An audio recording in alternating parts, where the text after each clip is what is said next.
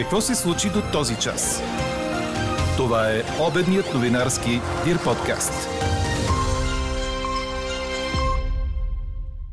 Три жени за вице-премьери и познати от предишни кабинети имена предлага професор Николай Габровски. А ние ви питаме, експертен кабинет с мандат, но без членове на ГЕРБ, подкрепяте ли? Пишете ни на подкаст news.dirbg. И още, настанените в болници след вчерашната катастрофа с автобус с екскурзианти са вън от опасност за живота. Шест деца пропаднаха в замръзнало езеро в Великобритания. Говори Дирбеге. Температурите до края на деня ще са от 7 градуса в северна България до 13 в крайните южни райони. Облачността ще бъде значителна, а валежите след обед ще продължат в крайните източни райони, но до вечерта ще спрат и там в повечето места. Такава е прогнозата за днес на синоптика ни Иво Некитов. Професионалисти отдалечени от ярка партийна отсветка. Така кандидатът за премьер на ГЕР пописа предложения от него състав на кабинет. На Дундуков 2 професор Николай Габровски връчи на президента папката с имена на предложените от него министри. За вице-премьер по управление на средствата от Евросъюза предложението е Малина Крумова. Преди три години тя беше назначена за шеф на Държавната агенция Безопасност на движението по пътищата. За вице-премьер по обществен ред и сигурност и министър на правосъдието Габровски предлага Миглена Тачева, която беше правосъден министър от НДСВ през 2007 и 2009. Климатичните политики и околната среда и водите се поверяват на Меглена Плукчиева, която беше вице-премьер в кабинета Станишев. Предложението за министър на финансите е Маринела Петрова, която три пъти е била заместник в същото ведомство и е член на съвета на директорите на Европейската инвестиционна банка и на Европейския инвестиционен фонд. Вътрешното министерство се поверява на Благородна Макева, която има дългогодишен стаж в МВР, където е заемала и ръководни позиции. И още. Генерал Запрянов, министър на отбраната. Господин Драгомир Заков, министър на външните работи. Господин Мартин Дановски, министър на економиката и индустрията. Господин Добромир Симичиев, министър на регионалното развитие и благоустройство. Господин Прошко Прошков, министър на транспорта и съобщенията. Госпожа Сабина Събева, министър на труда, социалната политика. Господин Благомир Здравков, министър на здравеопазването.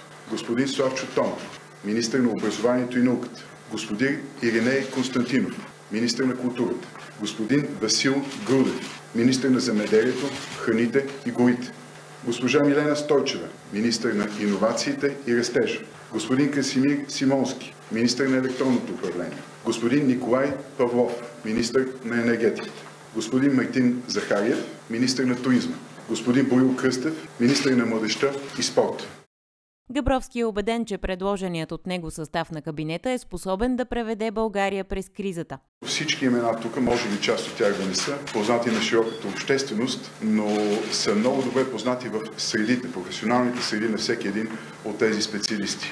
Те са с изградена професионална кариера, в повечето случаи при всички стъпала на съответните структури, работили са включително на високи отговорни постове, т.е. биха могли много бързо да заработят ефективно за да можем да бъдем, без да губим време, да се заловим с основните кризи, които са гласуване на бюджет, стабилизиране на инфлацията, стабилизиране на цените, работа по плана за възстановяване и устойчивост, Шенген и еврозоната, които е една голяма болка по отношение на европейската и евроатлантическата ни интеграция. И всичко това трябва да се случи в един много кратки срокове. Убеден съм, че тези професионалисти, които са отдалечени от партийна, ярка партийна отсетка, ще могат да направят това в изключително кратки срокове а целта на Габровски оставала същата, каквато заяви при получаването на мандата – нормализиране на тона в политиката и преодоляване на кризите. Моя основна цел ще бъде да се деескалира напрежението, да се влезе в един по-нормален тон на разговор между политическите сили, но преди всичко да тръгнем заедно по основните цели, които сме си поставили за преодоляване на кризата, да се избегне конфронтацията по тези теми и да можем да изведем България от кризата, в която се намираме. Аз се поздравявам за това, че изпълнихте в срок вашият ангажимент да представите структури в стат на Министерски съвет. Разбира се, сега предстои не по-малко леката задача да търсите подкрепа в Народното събрание. Затова по най-бързия начин в изпълнение на член 99 от Конституцията на Република България аз ще отдам още днес указ с който ще предложа на Народното събрание да гласува вашата кандидатура. Очаква се проектокабинетът да бъде гласуван в пленарната зала още тази седмица. Против вече се обявиха от Продължаваме промяната, БСП, Демократична България и Възраждане. ДПС ще вземат решение утре, а Български възход също до сега не са дали категоричен отговор, но заявиха склонност за работа по общи политики. Сега към нагласите на хората два месеца след изборите. Национално представително проучване на тренд по поръчка на 24 часа показва, че електоралната картина в страната не търпи съществена динамика.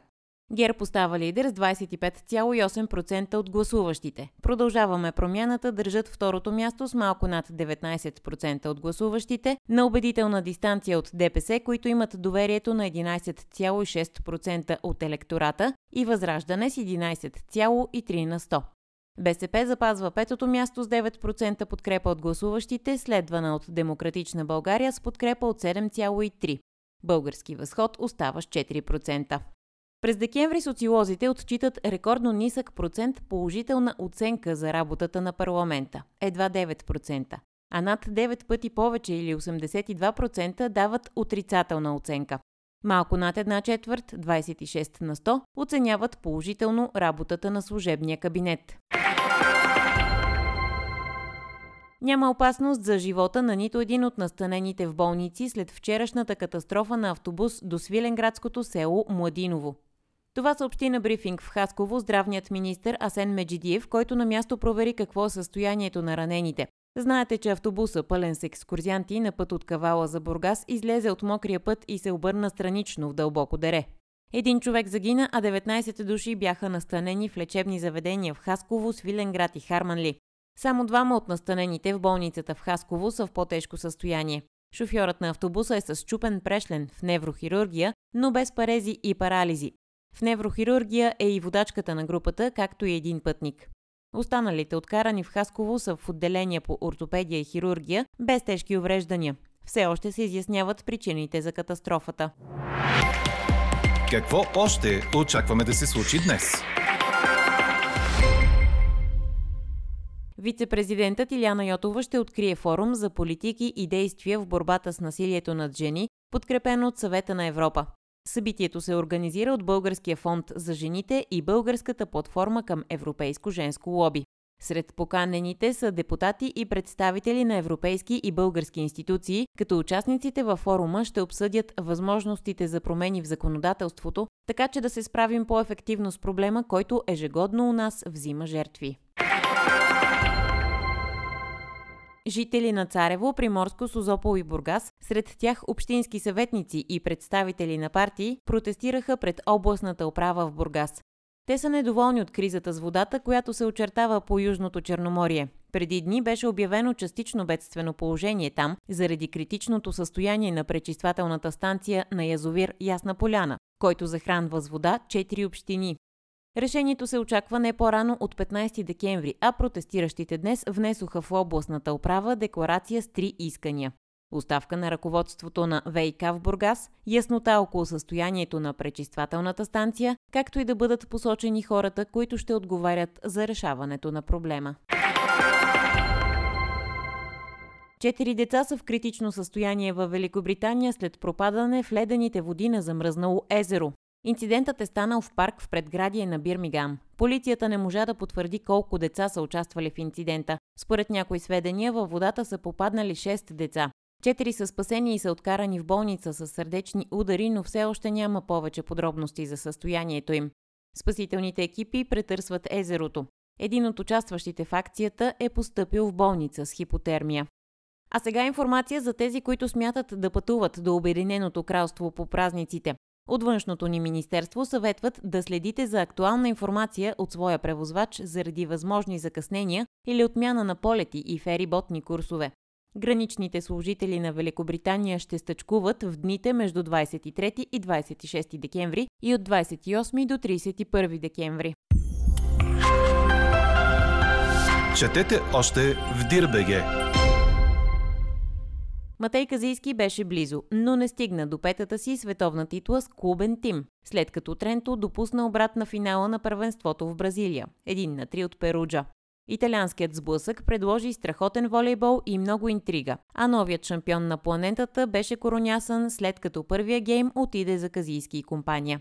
И на 38 години Матей не се дава на никого в този спорт, като отново беше изключително влиятелен в матча с 16 точки, отбелязват от спортната ни редакция Корнер.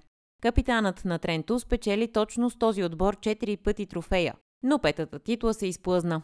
Казийски получи приза за най-добър диагонал в състезанието. Още едно признание за българската звезда.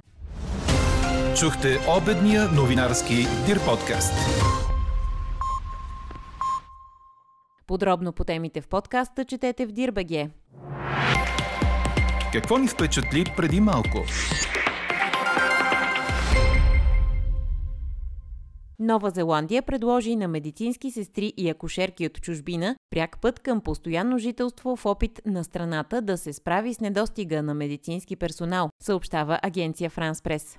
Премьерката Джасинда Ардърн заяви, че промените в миграционната система означават, че подходящите кандидати могат да получат жителство по бързата процедура още от четвъртък, Лекарите специалисти също са добавени в новозеландския така наречен зелен списък, който позволява на квалифицираните работници в търсени сфери да получат жителство.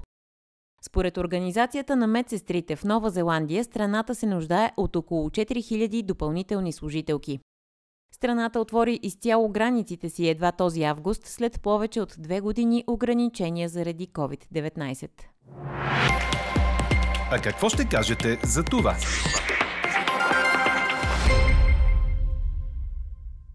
Три жени, вице-премьери и нито един кандидат за министър свързан пряко с ГЕРБ.